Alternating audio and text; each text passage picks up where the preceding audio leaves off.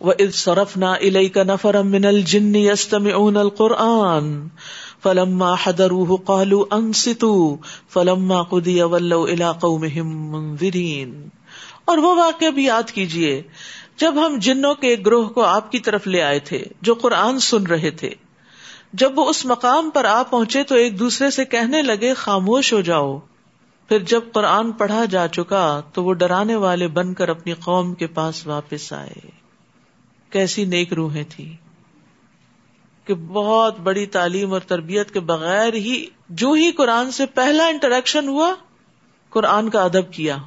اور قرآن سننے کا مطلب بھی سمجھ گئے کہ یہ کیوں پڑھا جاتا ہے، سنا جاتا ہے۔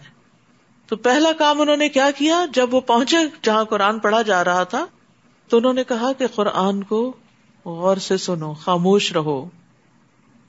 خاموش رہو۔ افسوس کے ساتھ کہنا پڑتا ہے کہ بعض اوقات تراوی ہو رہی ہوتی اور امام صاحب اپنی پوری قوت سے پڑھا رہے ہوتے اور پیچھے سے لوگ باتیں کیے چلے جا رہے ہوتے۔ اس قدر افسوس ہوتا ہے، اس قدر افسوس۔ کیونکہ اس سے امام کے بھی بھولنے کا اندیشہ ہوتا ہے اور دوسرا، مقتدیوں کی کانسنٹریشن ہی نہیں ہوتی۔ اگر آپ کو مسجد جا کر نماز نہیں پڑھنی تو پھر آپ وہاں گئے کیوں ہیں؟ اور اگر آپ کو کسی کا انتظار کرنا ہے یا آپ اس لیے آگے کہ چلے نماز نہیں بھی پڑھنی تو قرآن سن لیتے تو پھر قرآن سنیے۔ یہ نہیں کہ بچوں کے ساتھ آپ مشغول رہیں اور ان کے ساتھ باتیں کریں اور آپس میں ہنسی مذاق یعنی دو رکتیں ختم نہیں ہوتی تو نماز کے بعد ہونا کیا چاہیے کہ ان دو نمازوں کے بیچ خوب دعائیں کر لیں تاکہ آپ کی دعائیں قبول ہو جائیں۔ وہ دو نمازوں کے بیچ کا وقفہ ہے، بڑا ہی قیمتی وقفہ۔ اس میں ہم فوراً باتیں شروع کر دیتے اور بعض کا ہنسنا شروع کر دیتے ایسا لگتا ہے جیسے پکنک پہ آئے ہوئے ہیں۔ تو مسجد کا بھی احترام ہوتا ہے، قرآن کا احترام ہوتا ہے، نماز کا احترام ہوتا ہے۔ اگر ضروری کو بات کرنی پڑے تو وسپر کر لیں۔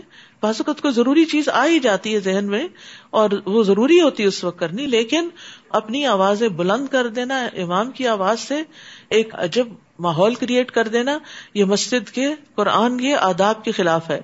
اور اسی وجہ سے پھر قرآن ہمارے دلوں میں بھی نہیں اترتا اور ہم پر اثر بھی نہیں کرتا اور جب اندر نہیں اترتا تو پھر دینے کے قابل بھی نہیں ہوتے لیکن یہاں جنات نے چونکہ غور سے سنا تو انہوں نے کیا کیا؟ جب واپس گئے اپنی قوم کے پاس منظرین تو انہوں نے اپنی قوم کو جا کر خبردار کیا کہ دیکھو ہم نے ایسا قرآن سنا اس کی یہ تعلیمات ہے اور یہ بالکل وہی میسج ہے جو سورت توبہ میں ہے. لیا تفق فدین ولی قوم رجا لا اللہ ضرون مسلمانوں کی ہر جماعت میں سے کچھ لوگ نکل کے آنے چاہیے تاکہ وہ لوگ دین کی سمجھ بوجھ پیدا کریں اور واپس جا کر اپنے لوگوں کو خبردار کریں.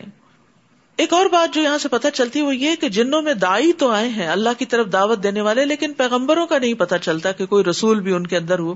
جو رسول انسانوں کی طرف آئے، وہی جنات کی طرف بھی تھے. اور نبی صلی اللہ علیہ وسلم کو جنوں کو بطور خاص قرآن سنانے کا حکم بھی دیا گیا تھا۔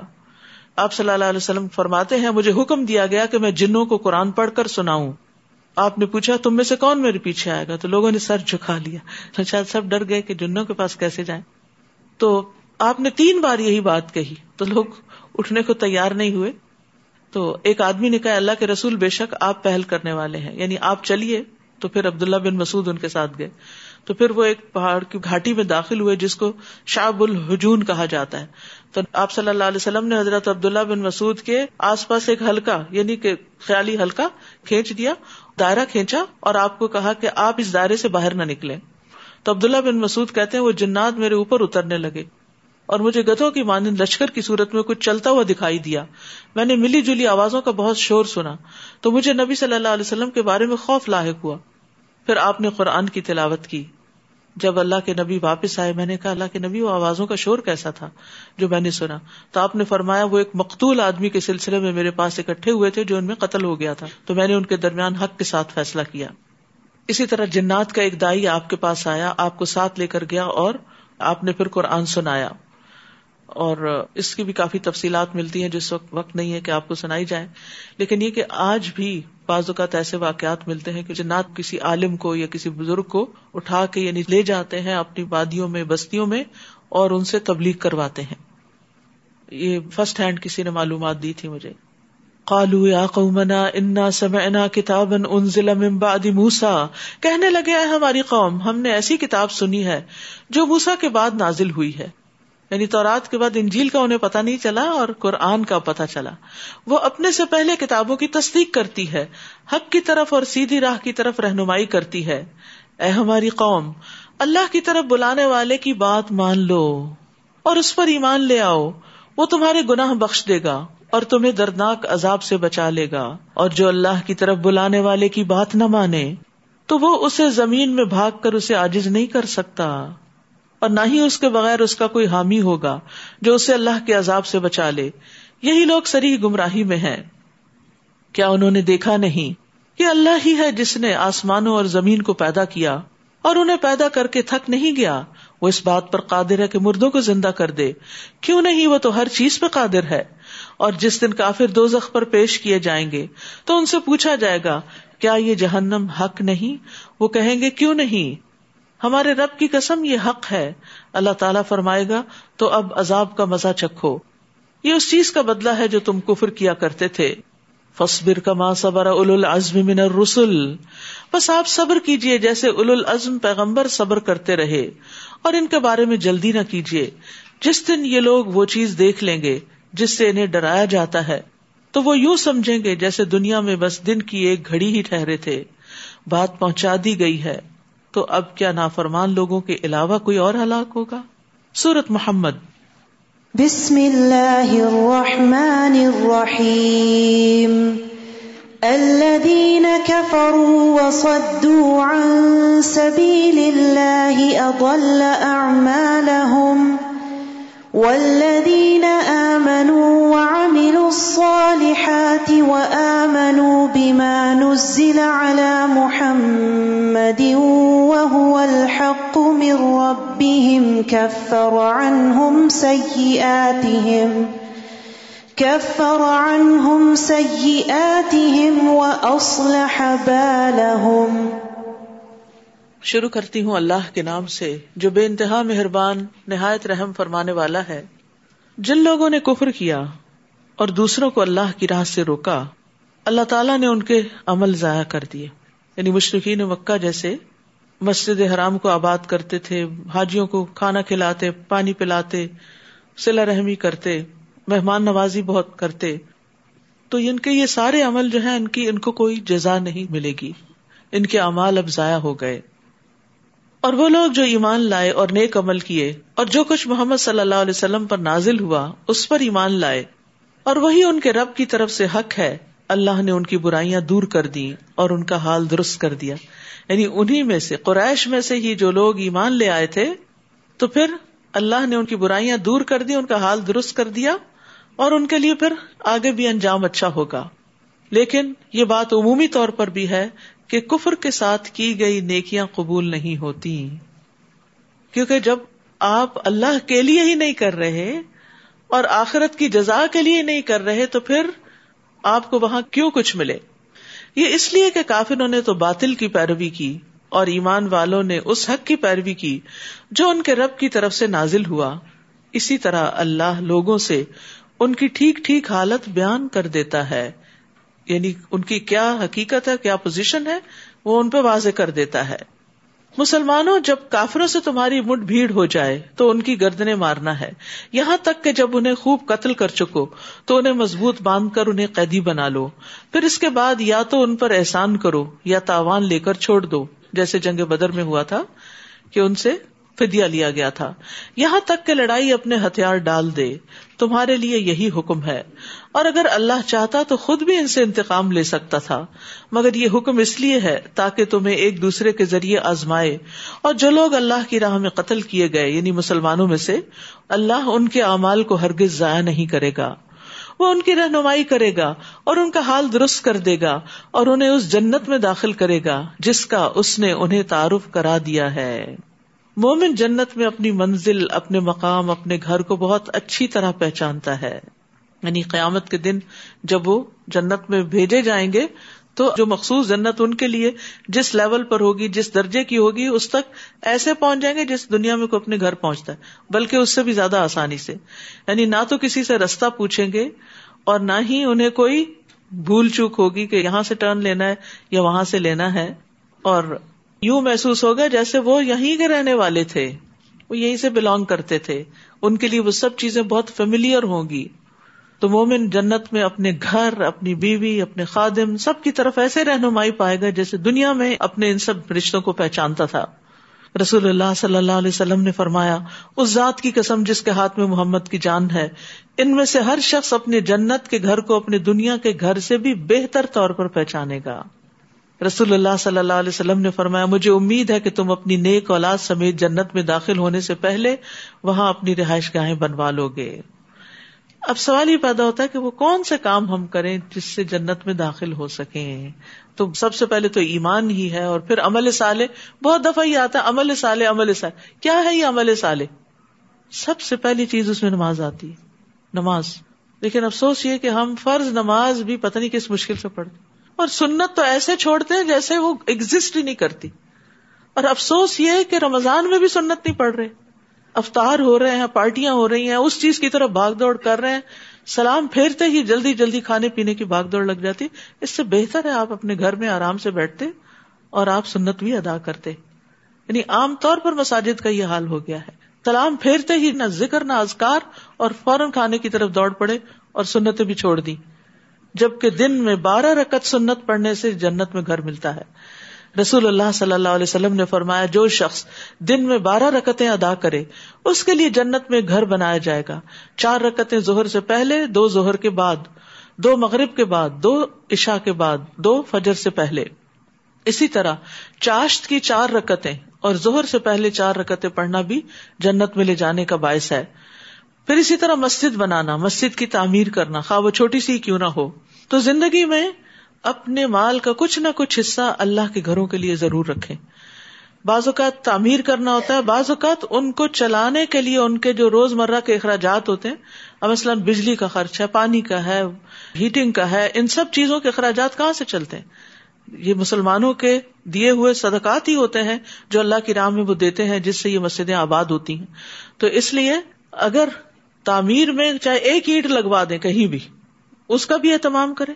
لیکن جب وہ اینٹ لگ جائے، مسجد بن جائے، مسجد کھڑی ہو جائے، تو اس کو آباد کریں۔ یہ بھی عمل سالے میں سے بہت بڑا عمل ہے۔ نماز پڑھنے کے لیے آئے اس کی آبادی بڑھانے کے لیے آئے اور پھر اس کو صاف ستھرا رکھے اس کو خوبصورت بنائے اس کو نماز پڑھنے والوں کے لیے تیار رکھے پھر اسی طرح سورت اخلاص پڑھنا، ذکر ازکار کرنا، اللہ کی خاطر کسی سے ملاقات کرنا یعنی کسی احسان کا بدلا چکانے کے لیے نہیں، کسی لالچ میں نہیں۔ رسول اللہ صلی اللہ علیہ وسلم نے فرمایا، جو اللہ کے لیے کسی بیمار کی عیادت یا اپنے دینی بھائی سے ملاقات کرنے جاتا ہے، تو آسمان سے ایک پکارنے والا اعلان کرتا ہے، تم بھی پاک ہوئے اور تمہارا چلنا بھی پاک ہے، تم نے جنت میں گھر بنا لیا۔ یعنی بیمار کی عادت اتنی بڑی نیکی ہے۔ پھر اس میں آپ دیکھیے کہ کتنے بیمار اسپتالوں میں اور مسلمان بیمار اسپتالوں میں ایسے ہیں جن کا کوئی والی وارث نہیں۔ کوئی رشتے دار نہیں، کوئی دور پار کا نہیں۔ تو ایسی جگہوں پر والنٹیئر بھی کیا جا سکتا ہے، طریقے معلوم کیے جا سکتے ہیں کہ ون سے نہ وائل جا کر ان کو وزٹ کر کے ان کے ساتھ ٹائم اسپینڈ کیا جا سکتا ہے۔ گھروں میں بوڑھے لوگ بیٹھے ہیں۔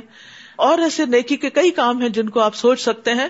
تو اپنے اوقات میں سے کوئی وقت نکال کے صرف اللہ کی خاطر یہ نہیں کہ کہیں اپنی کریڈیبلٹی بنانے کے لیے نمبر بڑھانے کے لیے انسان ایسے کام کرے، صرف اللہ کی خاطر۔ اور اس میں پھر یہ ہوتا ہے کہ انسان کی عبادات میں متاثر نہیں ہوتی۔ اپنی عبادت بھی کریں، اپنی دین کی خدمت کریں، دین کی تعلیم حاصل کریں، دیں، دوسروں کی خدمت کریں۔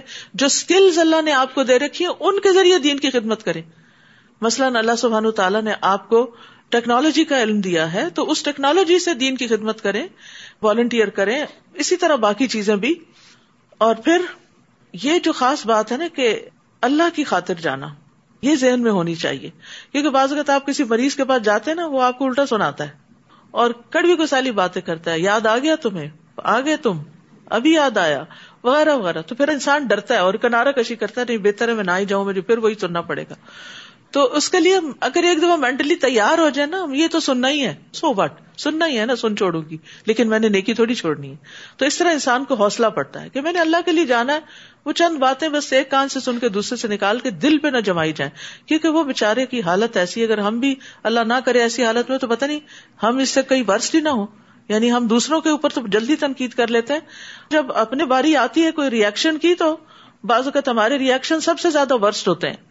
پھر اسی طرح صفوں کو پر کرنا جنت میں لے جانے کا باعث ہے۔ صفیں پر کرنا۔ اس میں ہم بہت کوتا کرتے ہیں۔ یہ دھیان نہیں رکھتے دائیں بائیں کیا ہو رہا ہے۔ رسول اللہ صلی اللہ علیہ وسلم نے فرمایا، جو شگاف کو پر کرتا ہے، اللہ اس کے لیے جنت میں گھر بناتا ہے۔ اور اس کے ذریعے اس کا درجہ بلند کرتے ہیں۔ کیونکہ ہم عمل سالے کی بات کرتے رہتے ہیں نا، تو بعض اوقات ہم عمل سالے صرف حاجی عمرہ یا حرم جانے کو سمجھتے ہیں کہ وہ زیادہ عمل سالے ہے۔ لیکن اگر ہم صف میں کھڑے نماز پڑھنے کسی عام مسجد میں اور اس کا گیپ فل کر رہے ہیں، تو شاید یہ عمل سالے نہیں۔ اگر آپ اللہ کی خاطر اس گیپ کو فل کرتے ہیں، تو یہ بھی جنت میں لے جا سکتا ہے۔ پھر اسی طرح اللہ کی خاطر جھگڑا چھوڑ دینا، اپنے حق سے دستبردار ہو جانا۔ رسول اللہ صلی اللہ علیہ وسلم نے فرمایا، میں ذمہ دار ہوں ایک محل کا جنت کی ایک جانب میں، اس شخص کے لیے جو جھگڑا چھوڑ دے، اگرچہ حق پر ہو، اور ایک محل کا جنت کے درمیان میں، اس شخص کے لیے جو جھوٹ چھوڑ دے، اگرچہ مذاق میں ہو، اور جنت کی اعلی منزلوں میں ایک محل کا، اس شخص کے لیے جو اپنے اخلاق کو عمدہ بنا لے۔ یا ایوہ الذین آمنوا ان تنصر اللہ ینصرکم ویثبت اقدامکم اے لوگو، اگر تم اللہ کے دین کی مدد کرو گے تو وہ تمہاری مدد کرے گا اور تمہیں ثابت قدم رکھے گا یعنی دین پر جمع کر رکھے گا۔ یعنی اگر تم اپنی جان سے، مال سے، صلاحیتوں سے، اوقات سے اللہ کے دین کی خدمت کرو گے تو اللہ تعالیٰ تمہیں دین پر جمائے رکھے گا۔ پھر انشاءاللہ خاتمہ بخیر ہوگا۔ اور جن لوگوں نے کفر کیا، ان کے لیے تباہی ہے اور وہ ان کے اعمال برباد کر دے گا۔ کفر کے ساتھ نیک اعمال قبول نہیں ہوتے۔ یہ اس لیے کہ جو کچھ اللہ نے نازل کیا تھا، اسے انہوں نے ناگوار سمجھا۔ اللہ کی باتیں انہیں پسند نہ آئی تو اللہ نے ان کے اعمال ضائع کر دیے۔ یاد رکھیے، کفر صرف یہ نہیں ہوتا کہ میں اللہ کو نہیں مانتا۔ یہ بھی کفر میں آ جاتا ہے کہ مانتا تو ہوں، لیکن یہ کیا ہے قرآن میں؟ ایسا کیوں ہے اور ویسا کیوں ہے؟ یعنی ان احکامات کے ساتھ بغض رکھنا جو اللہ نے نازل کیے اور ان کو ناپسند کرنا، یہ بھی اعمال کے ضائع کرنے کا باعث بن جاتے ہیں۔ کیا وہ زمین میں چل پھر کر نہیں دیکھتے کہ جو لوگ ان سے پہلے گزر چکے ہیں، ان کا کیا انجام ہوا؟ اللہ نے انہیں تہس نہس کر دیا۔ اور کافروں کے لیے ایسی ہی سزائیں ہوتی ہیں۔ یہ اس لیے کہ ایمان لانے والوں کا تو حامی اللہ ہے اور کافروں کا کوئی بھی حامی نہیں۔ جو لوگ ایمان لائے اور نیک عمل کیے، اللہ یقیناً انہیں ایسے باغوں میں داخل کرے گا جن میں نہریں بہ رہی ہیں۔ اور جو کافر ہیں، وہ چند روزہ فائدے اٹھا لیں۔ اور وہ اس طرح کھاتے ہیں جیسے چوپائے کھاتے ہیں اور ان کا ٹھکانا دوزخ ہے۔ یعنی جس طرح چوپایوں کو صرف کھانے سے دلچسپی ہوتی ہے تو جو لوگ دنیا کے لیے جیتے ہیں، پھر وہ دنیا کے عیش و عشرت اور دنیا کے مزے اور ان میں سب سے بڑا مزہ کھانے کے پیچھے لگے رہتے ہیں۔ یعنی ان کا پیٹوں اور شرم گاہوں کے سوا اور کوئی مقصد نہیں ہوتا۔ اور کل آنے والے دن میں جو کچھ ہوگا، اس سے وہ غافل ہیں۔ اور یہ بھی کہا گیا کہ مومن دنیا سے زیادہ راہ لیتا ہے یعنی دنیا کی زندگی سے اپنی ضرورت کے تحت چیزیں استعمال کرتا ہے اور منافق مزین ہوتا ہے۔ یعنی وہ اپنے آپ کو ہر وقت بیوٹیفائی کرنے اور ڈیکوریٹ کرنے کے پیچھے لگا رہتا ہے اور کافر ایش کرتا ہے۔ یعنی ہر ایک کا درجہ ہے۔ اور یہ ایک حقیقت ہے کہ اگر آپ اللہ کا حق اور بندوں کا حق دینے والے ہو جائیں تو پھر اس کے بعد آپ کے پاس اتنا وقت نہیں بچتا کہ آپ اپنے آپ کو یا اپنے گھر کو یا ہر چیز کو صرف سجاتے ہی چلے جائیں۔ رسول اللہ صلی اللہ علیہ وسلم نے یہ بھی فرمایا، مومن ایک آنت میں کھاتا ہے اور کافر سات آنتوں میں کھاتا ہے یعنی خود پیٹ بھر کے کھاتا اور پیتا ہے۔ اور زیادہ کھانے والے کا انجام اچھا نہیں، ایک شخص نے نبی صلی اللہ علیہ وسلم کے سامنے ڈکار لی۔ آپ نے فرمایا، اپنی ڈکار کو ہم سے دور رکھو، کیونکہ دنیا میں زیادہ پیٹ بھر کے کھانے والے قیامت کے دن سب سے زیادہ بھوکے رہیں گے۔ تو اس لیے کھانا جب کھائیں تو تھوڑا بھوک رکھ کے کھائیں۔ اور خصوصاً رمضان میں افطار کے وقت احتیاط سے کھائیں تاکہ آپ کی تراوی اچھی ہو سکے۔ اور کتنی ہی بستیاں تھیں جو آپ کی اس بستی سے بڑھ کر طاقتور تھی جن کے رہنے والوں نے آپ کو نکال دیا ہے۔ ہم نے انہیں ہلاک کیا تو ان کا کوئی بھی مددگار نہ ہوا۔ بھلا جو شخص اپنے رب کی طرف سے ایک واضح دلیل پر ہو، اس شخص جیسا ہو سکتا ہے جس کے برے عمل اسے خوشنما بنا کر دکھائے جا رہے ہوں۔ اور وہ اپنی خواہشات کی پیروی کر رہے ہوں۔ جس جنت کا پرہیزگاروں سے وعدہ کیا گیا ہے، اس کی شان یہ ہے کہ اس میں پانی کی نہریں ہیں جو کبھی باسی نہ ہوگا۔ ٹہرا ہوا پانی پرانا ہو جاتا ہے نا، تو جنت کی نہروں کا پانی پرانا نہیں ہوگا۔ اور دودھ کی نہریں ہیں جس کا مزہ کبھی نہیں بدلے گا۔ دودھ بھی تھوڑی دیر رکھ دے تو ذائقہ خراب ہو جاتا ہے۔ اور شراب کی نہریں ہیں جو پینے والوں کے لیے لذیذ ہوگی۔ اور کچھ نہریں صاف شہد کی ہوگی یعنی جن میں کوئی بھی میل کچیل نہیں ہوگا مکھیوں کے پر اور ٹانگے وغیرہ نہیں ہوگی نیز ان کے لیے ہر طرح کے پھل ہوں گے اور ان کے رب کی طرف سے مغفرت ہوگی۔ ایسا شخص کیا ان لوگوں کی طرح ہو سکتا ہے جو ہمیشہ آگ میں رہنے والے ہوں؟ اللہ۔ اور انہیں پینے کو کھولتا ہوا پانی دیا جائے جو ان کی آنتے کاٹ کے رکھ دے۔ اللہ ہم سب کو اس سے بچائے۔ اور ان میں سے کچھ ایسے ہیں یعنی منافقین جو آپ کی بات کان لگا کے سنتے ہیں۔ پھر جب تمہارے ہاں سے باہر جاتے ہیں تو ان لوگوں سے جنہیں علم دیا گیا پوچھتے ہیں کہ ابھی ابھی اس نبی نے کیا کہا تھا۔ یعنی مجلس میں بیٹھتے ہیں تو اس طرح سر ہلا ہلا کے بتاتے ہیں جیسے ہمیں سب سے زیادہ سمجھ آ رہا ہو۔ لیکن سمجھتے کچھ نہیں، دھیان کہیں اور لگا ہوا ہے۔ اور باہر جا کے پوچھتے ہیں، آج بلا اہم بات کون سی ہوئی تھی؟ یہی لوگ ہیں جن کے دلوں پر اللہ نے مہر لگا دی اور وہ اپنی خواہشوں کے پیچھے لگے ہوئے خواہشات کے پیچھے لگے رہنا ہی دراصل انسان کو دین کے علم میں، سمجھ میں، اللہ اور اس کے رسول کی بات کی سمجھ میں پیچھے کر دیتا ہے۔ اور جن لوگوں نے ہدایت پائی، اللہ ان کو اور زیادہ ہدایت دیتا ہے اور تقوا عطا کرتا ہے۔ کیا اب یہ لوگ بس قیامت کا انتظار کر رہے ہیں کہ وہ یکدم ان پہ آ پڑے؟ اس کی نشانیاں تو آ چکی ہیں۔ جب قیامت آ جائے گی تو پھر ان کے لیے نصیحت قبول کرنے کا کون سا موقع باقی رہ جائے گا؟ وہ تو بس جزا کا دن ہے پھر۔ فعلم انه لا اله الا الله واستغفر لذنبك وللمؤمنين والمؤمنات والله يعلم متقلبكم ومثواكم۔ بس آپ جان لیجیے کہ اللہ کے سوا کوئی الہ نہیں۔ جان لیجیے علم حاصل کیجیے اور اپنے لیے نیز مومن مردوں اور عورتوں کے لیے بھی گناہ کی معافی مانگیے۔ اور اللہ تمہارے چلنے پھرنے کے مقامات کو بھی جانتا ہے اور آخری ٹھکانے کو بھی۔ تو یہاں عمل سے پہلے علم کی بات ہوئی ہے۔ سفیان ابن اویانا سے مروی ہے کہ ان سے علم کی فضیلت کے بارے میں پوچھا گیا کہ اس کے ورچوز کیا ہیں۔ تو انہوں نے کہا، کیا تم نے اللہ کا یہ فرمان نہیں سنا کہ جس کا آغاز ہی اللہ نے علم کے ساتھ کیا؟ فالم اللہ نے عمل کا حکم علم کے بعد دیا۔ اسی طرح فرمایا انم الحیات دنیا لعب۔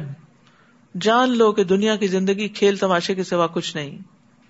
ایک اور جگہ پر فرمایا والم انما والکم و اولادکم فتنہ جان لو تمہارے مال اور اولاد فتنا ہے۔ ایک اور جگہ فرمایا والو انما غنیم تم منشئی ان جان لو کہ بے شک جو بھی تم غنیمت حاصل کرو، پھر اس کے بعد تقسیم کا حکم دیا گیا۔ تو قرآن مجید میں بارہا ایسا فرمایا گیا کہ جس میں علم حاصل کرنے کے لیے کہا گیا ہے۔ عمل ہو نہیں سکتا، درست منزل تک آپ پہنچ نہیں سکتے جب تک آپ کے پاس علم نہ ہو۔ تو انسان کو کب تک علم حاصل کرنا چاہیے؟ بڑھاپے تک، پھر بوڑھا ہو جائے تو چھوڑ دے۔ ریٹائرمنٹ قبر تک، مرتے دم تک۔ یعنی دعا کیا کریں کہ آخری وقت میں بھی ہمارے ہاتھ میں قرآن ہی ہو اور ہم اللہ کی عبادت میں ہوں اور نیکیوں کے کام کر رہے ہوں، کیونکہ جو علم کے رستے پر ہوگا، اس کے لیے جنت کی بشارت ہے۔ تو یہ سب کچھ صرف رمضان کی حد تک نہیں ہونا چاہیے۔ اس سے زندگی کا ایک اصول بنا۔ ٹھیک ہے، رمضان میں کانسنٹریشن ہو جاتی ہے، زیادہ ٹائم ہم اس کے لیے لگاتے ہیں اور دنیا کے کاموں کو کم کر دیتے ہیں، لیکن رمضان کے بعد بھی باقی کاموں کے ساتھ ساتھ اس چیز کو پلے باندھ لینا چاہیے۔ اس میں کوتا ہی نہ ہو۔ اب سمر آ رہا ہے نا، تو پھر ایک اور آزمائش ہوتی ہے۔ سمر ہے، روز باہر جانا، دھوپ میں جانا، پکنک پارٹی پارک جانا، ان چیزوں کے لیے انسان پھر اتنے اہتمام کرنے لگتا ہے کہ علم کی مجلسوں سے دور ہو جاتا ہے۔ اگر پارک بھی جائے تو پارک میں بھی علم کی مجلس ہو سکتی۔ ہر جگہ کے لیے اپنا ایک شعار بنا لے کہ جہاں بھی جانا ہے کچھ نہ کچھ اچھی بات سیکھنی اور سکھانی ہے۔ وہ یقول اللہ امن نزلت سورت ان اور جو لوگ ایمان لائے ہیں، وہ کہتے ہیں کہ جنگ سے متعلق کوئی صورت کیوں نہیں نازل ہوتی۔ پھر جب ایسی محکم صورت نازل کی گئی، جس میں جنگ کا ذکر تھا، تو آپ نے دیکھا کہ جن لوگوں کے دلوں میں نفاق کا مرض ہے وہ آپ کی طرف یوں دیکھتے ہیں جیسے کسی شخص پر موت کی غشی ڈالی گئی ہو۔ ایسے لوگوں کے لیے ہلاکت ہے۔ چاہیے تو یہ تھا کہ وہ نبی کی اطاعت کرتے اور بھلی بات کہتے۔ پھر جب جہاد کا معاملہ طے پا گیا، تو اگر وہ اللہ سے کیے ہوئے عہد میں سچے رہتے تو یہ ان کے لیے بہتر تھا۔ پھر اح منافق ہو تم لوگوں سے کیا بعید ہے کہ اگر تم حاکم ہو جاؤ تو زمین پر فساد کرنے لگو اور قطع رحمی کرنے لگو۔ رحم دو صورتوں میں ہوتا ہے۔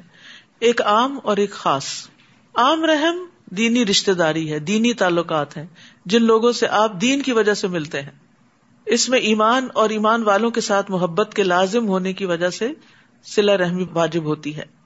کہ ان کی مدد کی جائے، خیر خائی کی جائے، تکلیف نہ دی جائے، عدل کیا جائے، ان کے حقوق بجا لائے جائے انصاف کیا جائے ان کے درمیان، بیماروں کی عادت کی جائے، مر جائے تو غسل دیا جائے، جنازہ پڑھا جائے، دفن کیا جائے، وغیرہ وغیرہ۔ یہ عام رحم ہے اور خاص رحم رشتے داروں کے معاملے میں رحم ہے جو ماں اور باپ دونوں کی طرف سے بنتے ہیں۔ یعنی ماں کے رشتے دار بھی اور باپ کے رشتے دار بھی۔ اور ان کے کچھ خاص حقوق ہوتے ہیں، جیسے کچھ خرچہ دینا، ان کی دیکھ بھال کرنا، مجبوریوں کے اوقات میں ان کا خیال رکھنا۔ تو جب بہت سارے حقوق اکٹھے ہو جائیں تو سب سے قریبی رشتے دار سے آغاز کرنا چاہیے۔ تو قطع رحمی کے نقصانات ہیں۔ یعنی یہ نہیں کہ اگر ہم رشتے داریاں توڑتے ہیں تو اس کا نقصان نہیں صرف کرنے کا ہی فائدہ نہیں، نہ کرے تو نقصان بھی ہے۔ نبی صلی اللہ علیہ وسلم نے فرمایا، بے شک بنی آدم کے اعمال ہر جمعرات کو پیش کیے جاتے ہیں اور قطع رحمی کرنے والے کے اعمال قبول نہیں ہوتے۔ اس کی نیکیاں رکھ دی جاتی ہیں۔ نبی صلی اللہ علیہ وسلم نے فرمایا، جس نے رشتوں سے کاٹا یا جھوٹی قسم اٹھائی، وہ مرنے سے پہلے اس کا وبال دیکھے گا۔ استغفر اللہ۔ رسول اللہ صلی اللہ علیہ وسلم نے فرمایا، کسی مسلمان کے لیے حلال نہیں کہ اپنے بھائی کو تین دن سے زیادہ چھوڑے رکھے۔ یعنی ناراضگی کے بعد تین دن تک خفا رہے، بس اس کے بعد جس نے تین دن سے زائد چھوڑ دیا اور اسی حالت میں مر گیا، وہ آگ میں جائے گا۔ تو اس لیے یہ بغض اور دشمنیاں اور ناراضگیاں لمبی نہیں چلانی چاہیے۔ اللہ۔ یہی لوگ ہیں جن پر اللہ نے لانت کی ہے۔ آما اب پھر اس نے انہیں بہرا کر دیا اور ان کی آنکھوں کو اندھا کر دیا ہے۔ ان کو سمجھ ہی نہیں آتی کہ وہ کیا غلط کر رہے ہیں۔ اسی لیے آپ دیکھیں کہ جو لوگ رشتوں کو کاٹتے ہیں نا، ان کو جب کوئی اچھی بات بتائی جائے تو وہ اپنی اتنی اجتیں پیش کرتے ہیں کہ اپنے آپ کو جسٹیفائی کر لیتے ہیں اور تعلقات اور حقوق ادا کرنا چھوڑ دیتے ہیں۔ افلا يتدبرون القرآن ام على قلوب اقفالها کیا یہ لوگ قرآن میں غور نہیں کرتے؟ یا ان لوگوں کے دلوں پر قفل چڑھے ہوئے ہیں؟ تو تالا لگا دل جو ہے وہ بند دروازے کی طرح ہے یعنی دل کے دروازے بند ہیں۔ جس کو تالا لگا ہوا ہے۔ جب تک تالا نہ کھولا جائے، اس وقت تک دروازہ نہیں کھلتا۔ دروازہ نہ کھلے تو انسان اندر نہیں جا سکتا۔ تو جن لوگوں کے دلوں پر تالے چڑھے ہوئے ان کے اندر ایمان اور قرآن داخل نہیں ہوتا۔ حالانکہ قرآن جب دل میں آ جاتا ہے، تو یہ دلوں کو کھول دیتا ہے اور عقل کو تیز کر دیتا ہے۔ کاب کہتے ہیں، قرآن کو لازم پکڑو، کیونکہ قرآن عقل کی تیزی، حکمت کی روشنی اور علم کا سر چشمہ ہے۔ اور اللہ کی طرف سے نازل ہونے والی کتابوں میں سب سے نئی کتاب ہے۔ اللہ نے تورات میں یہ بات فرمائی ہے کہ اے محمد، میں تم پر جدید تورات نازل کروں گا، جو نابینا آنکھوں، بہرے کانوں اور غفلت میں پڑے ہوئے دلوں کو کھول دے گی۔ تو قرآن سے ہی دل کھلتے ہیں۔ اور اس میں ہماری جو ویکینڈ پر کلاسز ہوتی ہیں، تدبر کی، وہ قرآن میں ان ڈیپتھ اسٹڈی ہوتی ہے۔ تو جیسے رمضان میں آپ نے پڑھ لیا، ایک رواں ترجمہ پڑھ لیا، پھر تعلیم القرآن کورس ہوتا ہے جس میں آپ ذرا ڈیٹیل میں تفصیل پڑھتے ہیں۔ پھر اس سے اگلے لیول پر تو جن لوگوں نے تعلیم القرآن کر لیا، میں ان کو ریکمینڈ کروں گی کہ وہ تدبر کے جو تھرٹی یا ٹوینٹی نائنتھ اور ٹوینٹی ایٹ کے لیکچر ضرور سنیں۔ ان شاء اللہ آپ دیکھیں گے کہ دل کی دنیا ہی اور ہو جاتی کیونکہ جو جو انسان قرآن میں غور و فکر کرتا ہے تو اس کی کیفیات بدلنے لگتی ہے کیونکہ دل پہ کوئی بھی چیز جب آتی ہے تو کیفیت میں تبدیلی پیدا ہوتی ہے، سوچ بدلتی ہے، انسان کے عمل میں تبدیلی آتی ہے۔ ان اللہ تدو اللہ ادبار جن لوگوں پر ہدایت واضح ہو چکی ہے، پھر اس کے بعد وہ الٹے پھر گئے۔ شیطان نے ان کے امال ان کو خوشنما کر کے دکھائے۔ یعنی کچھ لوگ ہیں جو ہدایت کو سمجھتے ہیں اچھی طرح، لیکن پھر وہ دنیا کی طرف مائل ہو جاتے ہیں۔ اور شیطان ان کو اسی میں آگے بڑھاتا جاتا ہے اور ان کو خوش کرتا ہے کہ یہ تمہارا فیلڈ جو ہے وہ بہت اچھا ہے۔ اور انہیں تعدیر زندہ رہنے کی آرزو دلائی۔ یہ اس لیے کہ ان منافقین نے ان لوگوں یعنی یہود سے کہا، جو اللہ کے نازل کردہ دین کو ناپسند کرتے تھے کہ ہم تمہاری کچھ باتیں مان لیں گے اور اللہ ان کے راز کی باتوں کو خوب جانتا ہے۔ پھر اس وقت ان کا حال کیا ہوگا؟ جب فرشتے ان کی روح قبض کریں گے تو ان کے چہروں اور پشتوں پر مار رہے ہوں گے۔ یہ اس لیے کہ وہ ایسی بات کے پیچھے لگ گئے جس نے اللہ کو ناراض کر دیا اور اس کی رضا اختیار کرنا پسند نہ کیا۔ تو اللہ نے ان سب کے اعمال ضائع کر دیے۔ اب دیکھیے سورت میں بار بار اعمال کے ضائع ہونے کی بات ہے۔ اب یہ قرآن میں غور و فکر اور تدبر سے ہی پتا چلتا ہے کہ کن کن چیزوں سے یا قول سے یا عمل سے انسان کے اعمال ضائع ہو جاتے ہیں۔